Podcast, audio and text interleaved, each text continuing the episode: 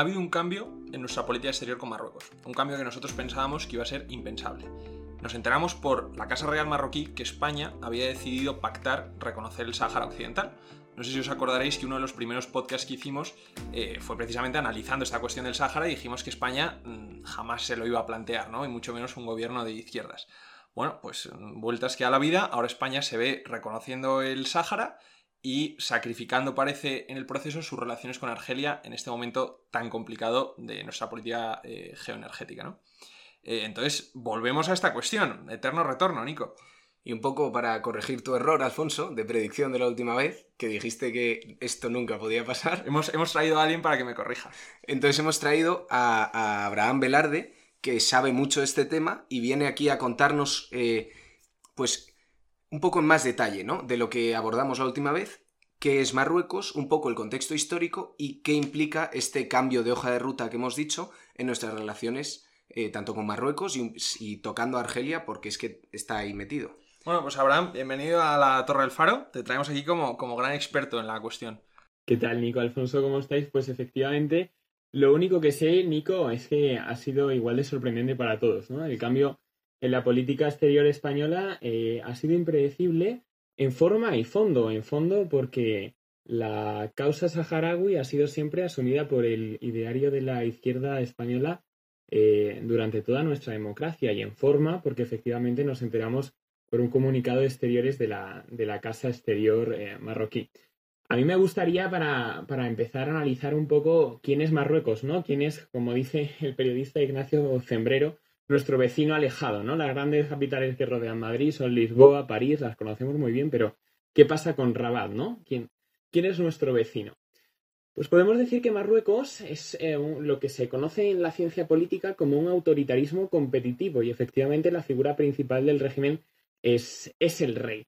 Desde 2007 en Marruecos eh, se celebran comicios eh, limpios y así lo han avalado observadores eh, y actualmente su, política está marcada por la, por la agenda de Mohamed VI, hijo de Hassan II, a su vez hijo de Mohamed V y padre del futuro Hassan III, el actual príncipe heredero eh, Hassan. Y Abraham, una pregunta. Cuando dices se celebran comicios limpios, o sea, ¿quién se presentaba a estas elecciones? O sea, ¿era el rey contra o, cómo funciona ahí esto? A las elecciones eh, marroquíes eh, se presentaba una pluralidad de partidos políticos, que no es que fuese el rey contra nadie, sino que eran partidos políticos de, toda índole ideológica eh, que componen actualmente la Cámara Legislativa marroquí. Hay dos cámaras, como pasa en España, una Cámara alta y una Cámara baja, una es más residual que la otra, y el gobierno sale de la lista más votada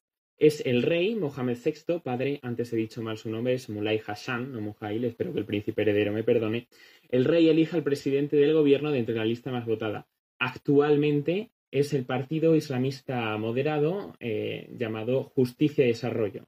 Eh, esta, política real marroquí eh, concede una importancia trascendental a la figura del monarca, porque si bien hay ministros que dependen del jefe de gobierno, hay otros ministros que dependen del jefe de Estado, del rey, y estos se llaman ministerios de soberanía.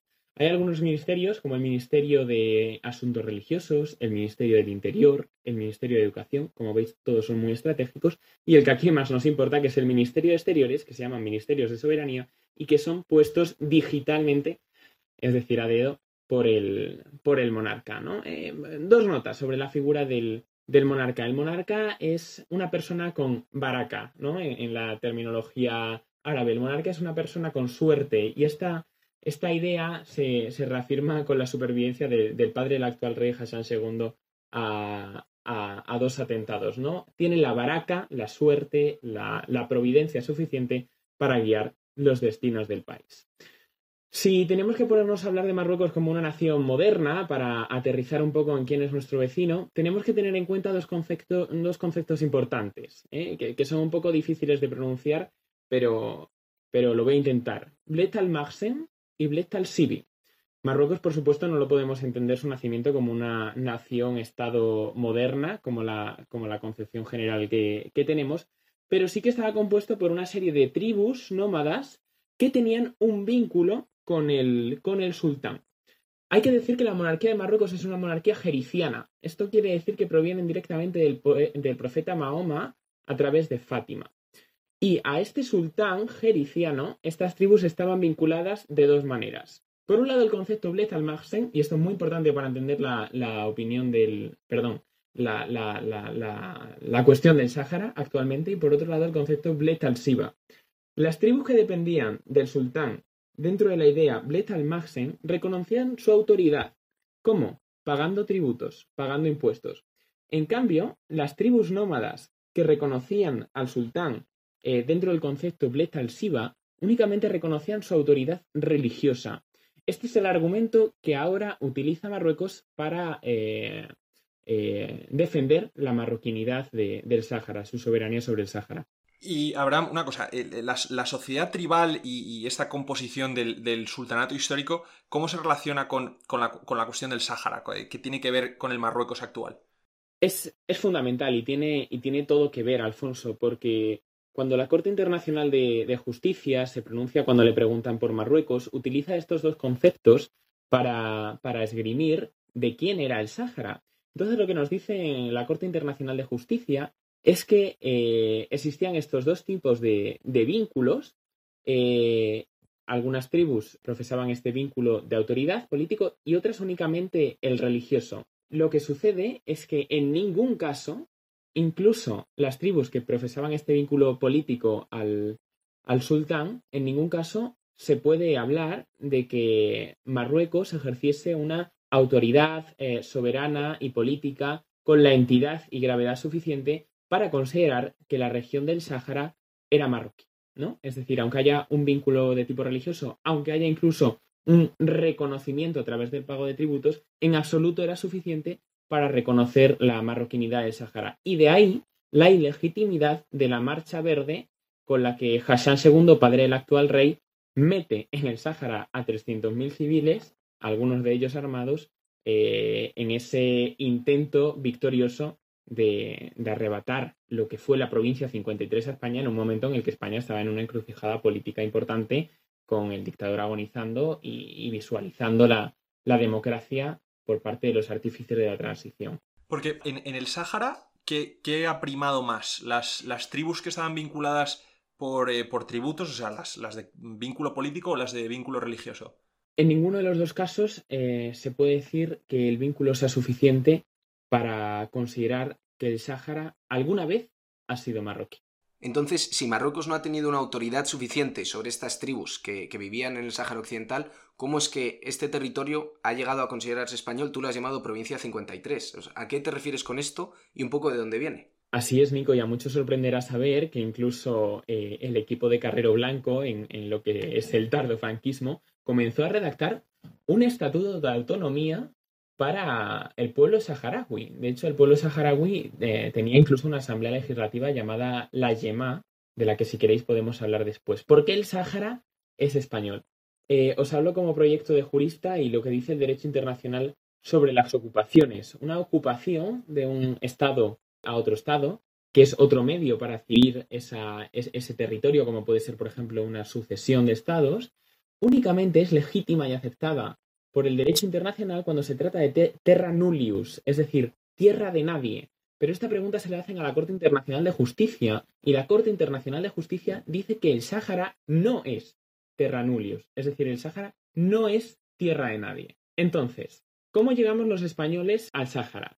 Bien, como una ocupación, pensando en que España podría haber hecho una ocupación en los años de los que ahora vamos a hablar, solamente sería legítima si hubiera sido un territorio de terra nullius, es decir, que no perteneciese a nadie, eh, la, realidad nos dice que esto no es así, porque la Corte Internacional de Justicia aseguró que no era terra nullius. ¿Cuándo dijo esto la Corte Internacional de Justicia? En 1975, que fue el pretexto que Hassan II aprovechó para la Marcha Verde. Pero aquí eh, nos vamos de tema. Entonces, ¿cómo, ¿cómo hacemos español el Sáhara? Por acuerdos. El primer español que llega al Sáhara a finales del siglo XV, año 1476, es Diego García de Herrera, conocido como Señor de Lanzarote. hay, algunos asentamientos defensivos, algunos asentamientos pesqueros. Esta trayectoria histórica de presencia española en el Sáhara se mantiene hasta el siglo XIX y, de manera especialmente seria bajo la presidencia de, O'Donnell, a quien todos recordaremos con cariño de nuestros estudios de, historia en selectividad, que fue precisamente lo que le permitió apoderarse de, Tetuán, firmando un tratado de paz con el, sultán, que era lo que abría las puertas al control español. Todos estos títulos, que son acuerdos entre los españoles que iban y las tribus nómadas que estaban son los que utilizaremos después en la conferencia de Berlín para quedarnos con, el Sahara eh, en, ese famoso reparto de, la tarta, de la tarta africana. Por lo tanto, España no se hace con el Sáhara por ocupación, esta es la conclusión, porque para que así pudiera haber sido, tendría que haber sido considerado terra nullius y no lo era, allá había tribus pero había tribus que no tenían la suficiente dependencia, vínculo orgánico o jerárquico, ni Bled al-Mahsen ni Bled al-Sibi con el sultán. Por lo tanto, lo que nos dice la Corte Internacional de Justicia es, señores, el Sáhara no es que sea un territorio que no sea de nadie, es decir, aquí había tribus, aquí había saharauis, aquí había bereberes, y dos, el Sáhara nunca estuvo vinculado jerárquicamente con Marruecos. Y esto es fundamental para entender por qué la Marcha Verde es una acción ilegítima. Y es fundamental para entender por qué la posición actual del gobierno estaría eh, asistiendo a una doctrina de actos consolidados en el derecho internacional. Es decir, estamos eh, aceptando un hecho histórico que, en su momento y ahora sigue siendo igual de ilegítimo. Eh, esto, o sea, ¿te refieres a que con aceptar que el Sáhara Occidental es de Marruecos, estamos aceptando algo que es ilegítimo, dices? Así sí, así es. Vale, y, este, este cambio por parte del gobierno, yéndonos eh, ya más como a, pues a la situación actual, eh, ¿tenemos alguna idea de, por qué ha podido ocurrir o por qué se ha dado? Bueno, eh, el orden internacional está cambiando y cada vez es más complejo. Tenemos que hacer una alusión directa al reconocimiento de la marroquinidad del Sáhara que hace Donald Trump justo antes de abandonar la, la Casa Blanca. Este, eh, esta es la, otra cara de la moneda de pedir a estados árabes que reconociesen a, Israel. Son los famosos pactos eh, de Abraham, ¿no? Y evidentemente las potencias occidentales y también España, creo, quieren eh, posicionarse del lado de una potencia como Estados Unidos. Esto es una política exterior que ha sido heredada sin matices por la administración Biden. Y luego hay razones eh, no tan externas y más internas. En, las relaciones diplomáticas entre España y Marruecos siempre hay una serie de factores recurrentes que ocasionan conflictividad. Hemos tenido varias crisis con Marruecos, ¿no? La, principal fue la de Lotte Perejil en, en 2002, cuando era ministro de Defensa eh, Federico Trillo. Todos recordamos eh, aquel episodio y la última ha sido la ocasionada a raíz de la de, traer por razones en principio humanitarias para tratar de COVID en un hospital de, Logroño a Abraham Gali, el líder del, Frente Polisario. Perdona, Abraham, pero, pero, es que yo no sé bien qué ocurrió, eh, no sé si viene mucho a colación, pero en el, en, el incidente de la isla de Perejil, eh, ¿qué, pasó exactamente entre el gobierno español y, Marruecos? Realmente es complejo, Nico. Si uno se pone a analizar el Estatuto de Autonomía de Ceuta, la circunscripción territorial de Ceuta se limita al, municipio, pero históricamente el, islote Perejil también ha sido considerado como, ceutí. Una mañana nos despertamos con militares marroquíes en este, en este peñón y ante el fracaso de una diplomacia un poco difícil, Federico Trillo mandó a militares españoles para recuperar la soberanía española sobre, sobre esta isla. ¿no? Es, pero esto es simplemente, o sea, más allá de las razones de fondo, es un ejemplo de que las relaciones entre España y Marruecos siempre han sido tensas. Siempre. Y también lo han sido a raíz de la última crisis, que creíamos que nos iba a solucionar. Hemos estado un año sin embajadora de España en Marruecos. Ahora ha vuelto. Hemos estado un año con los pactos sobre terrorismo, control de fronteras, narcotráfico, absolutamente parados. Y sobre todo con, con la amenaza de utilizar eh, pues, eh, el, fenómeno migratorio lamentablemente como un arma arrojadiza en política exterior. Cuando el gobierno español bajo, bajo el liderazgo de, Sánchez de Sánchez Laya, que ya, no, que ya ha sido sustituida por José Manuel Álvarez en la cartera de exteriores, para Brahim Gali por razones humanitarias, Marruecos lo que hace es abrir la, frontera del Tarajal y ahí entran 8.000 inmigrantes, no todos ellos marroquíes, pero también procedentes de, del Sahel y de, otras zonas que pasan por Marruecos para llegar a España, con el drama de que había muchísimos menores, ¿no? Entonces, eh, la, amenaza y el miedo constante de que Marruecos puede utilizar la inmigración como un factor para castigar o para eh, coaccionarnos está presente, por supuesto. Es, muy impresionante que sea un, un, gobierno de izquierdas como el actual el que haya tomado esta decisión eh, respecto, respecto al Sáhara, porque es verdad que, como dices, las relaciones entre España y Marruecos han sido muy tensas siempre, pero esta había sido como línea roja eh, que España, eh, vamos, lo, dijimos, Nico dices, vienen a corregirme, yo lo dije aquí hace unos meses, yo jamás pensé que España y mucho menos un gobierno socialista fuera a reconocer el Sáhara, porque la, causa saharaui siempre ha sido como muy patrimonio de la izquierda, ¿no? es, o sea, ¿Qué, comporta que se haya producido este, este quiebro ideológico en, la política exterior? Si uno se pone a analizar todos los programas electorales del, del, Partido Socialista desde los inicios de la democracia, siempre hay una referencia al pueblo saharaui, absolutamente en todos, tanto en las elecciones eh, nacionales como, como europeas. Y esto ha sido un consenso no solo de la izquierda, sino también de la derecha. Ha sido un consenso en política exterior que, ahora mismo se ha roto por, razones que desconocemos, ¿no? Y, digo desconocemos porque ciertamente eh, el escenario es, es, inquietante. Estamos en una coyuntura energética muy complicada con, el frente este de la, de la Unión Europea eh, siendo testigo de una, de una guerra atroz. Nuestra dependencia energética de, de Rusia a nivel comunitario tiene que ser cada vez menor. En España dependemos energéticamente de Argelia Argelia eh, lleva más de 50 años sin relaciones diplomáticas con Marruecos. Sabemos que las dos tuberías por las que nos llegaban gas a España, eh, la tubería Magreb-Europa y el Medgas, la primera de ellas fue cerrada y esto ocasionó un viaje de urgencia de la eh, vicepresidenta para la transición ecológica, Teresa Rivera, a, Argelia pidiendo que se nos garantizase el suministro. Así es, y, creo que así será porque Argelia siempre ha demostrado ser un socio fiable eh, lo que no podemos garantizar es que el precio siga siendo el mismo, ¿no? Entonces, es muy arriesgado eh, enfadar eh, a un socio fundamental en materia energética como Argelia por una política de buena vecindad con Marruecos. Entonces, es un juego de equilibrios.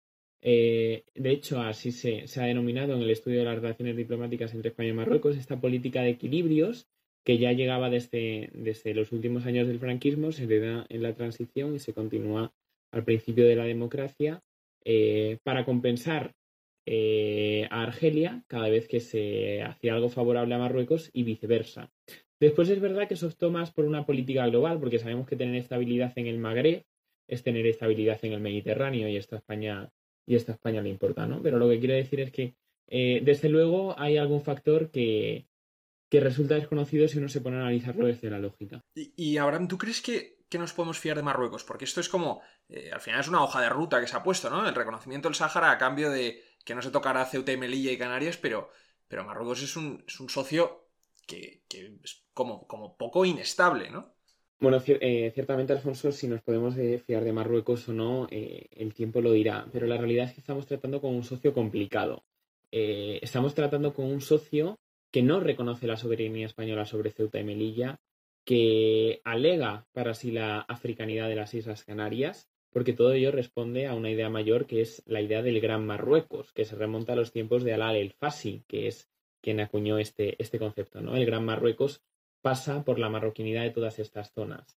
Eh, estamos tratando con un socio que en formas no ha sido delicado en lo diplomático, porque debemos recordar que nos enteramos por un comunicado del Ministerio de Exteriores de, Marruecos este, de este cambio de posición. Tenemos que recordar que Marruecos siempre ha querido el Sáhara, siempre ha querido el Sáhara porque realmente eh, se, postula como, como, una oportunidad en ese, en ese territorio. Pensamos en desierto, pero en realidad es un desierto que alberga las tres cuartas partes de los fosfatos del, del mundo que, eh, son sustancias primordiales en la fabricación de, productos para la, industria eh, agroalimentaria. Es eh, un territorio cuyas aguas jurisdiccionales se extenderían sobre zonas en las que, de las que hay indicios fiables por prospecciones petrolíferas que se han realizado de que puede haber bolsas de petróleo, sobre todo también aguas jurisdiccionales que albergan grandes bancos de, peces que ya han dado lugar a, disputas entre, entre, España y Marruecos y en los acuerdos de, pesca, eh, que ya es competencia de la, de la Unión Europea. Es curioso un dato y es que la delimitación de las aguas territoriales entre Canarias y Marruecos todavía no está hecha a día de hoy. Eh, hay una comisión trabajando para esto en el Ministerio de Asuntos Exteriores que de manera provisional ha establecido una línea mediana, equidistante de, los puntos de ambos territorios, pero no hay una solución definitiva. Por lo tanto, hay muchos factores que, nos podrían hacer desconfiar de Marruecos. Desde luego, en el corto plazo, creo que la palabra, la palabra de Marruecos de eh, recuperar esos eh, pactos de lucha contra el terrorismo yihadista, porque es del interés de ambos de, recuperar un cierto orden en la, en la, presión migratoria y otros temas, en el corto plazo será, será real y es plausible, pero no podemos eh, confiar en que en el medio y a largo plazo la idea del Gran Marruecos desaparezca y se deje de reivindicar la soberanía marroquí sobre, sobre plazas que a día de hoy no reconoce como, como españolas. Desde luego, me, parece muy interesante una cosa que has dicho, que es, anecdótica, pero, pero es importante, ¿no? Que Marruecos es un socio poco elegante eh, y poco delicado en su diplomacia, ¿no? Porque hemos visto en la reunión que cuando fue eh, Sánchez a Marruecos, como habían puesto misteriosamente la bandera española al revés, habían también puesto una, un busto, una escultura de, de, de, Tariq, el invasor, el invasor berber de, la península en el, en el siglo VIII. No, todos estos son gestos que, que, al final no son, no, son, no son casualidad, remarcan mm, cuál es, cuál es la posición de Marruecos, la visión que ellos tienen de sí mismos eh, respecto a España, ¿no? Esa, idea del, gran Marruecos que, dices. Desde luego Marruecos ha sabido, hacer, ha sabido hacerlo bien y con esto termino. Y, en la visita de Sánchez ha, contrarrestado. Solo eh, se había roto el ramadán en esta cena tradicional de ruptura del ayuno que es el iftar con miembros de la Casa Real Española, cuando los reyes, primero Juan Carlos y Sofía, después eh, Felipe VI, en una visita de Estado que ha sido tantas veces pospuesta por las mismas razones diplomáticas hasta que por fin tuvo lugar, solamente se había roto con miembros de la familia real en un gesto de, amistad entre ambas familias reales eh, este ayuno del Ramadán, algo que hacen con Pedro Sánchez, pero que desde luego eh, no, son igual de elegantes con, otros gestos como los que has mencionado, Alfonso. Pues Abraham, muchísimas gracias por actualizarnos y, bueno, como hemos dicho, me vuelvo a meter contigo, Alfonso, pero corregirme. Por corregirme. Oye, feliz de ser corregido. Eh, pues con estos temas eh, tan actuales y tan importantes de nuestras relaciones con nuestro vecino del sur. Así que muchísimas gracias, Abraham. Gracias a vosotros por la labor de divulgación que hacéis, porque la política exterior es política de Estado, pero también tiene que ser política de cada uno. Así que gracias. Bueno, pues nada, gracias a ti. Y nos vemos la semana que viene con un tema nuevo.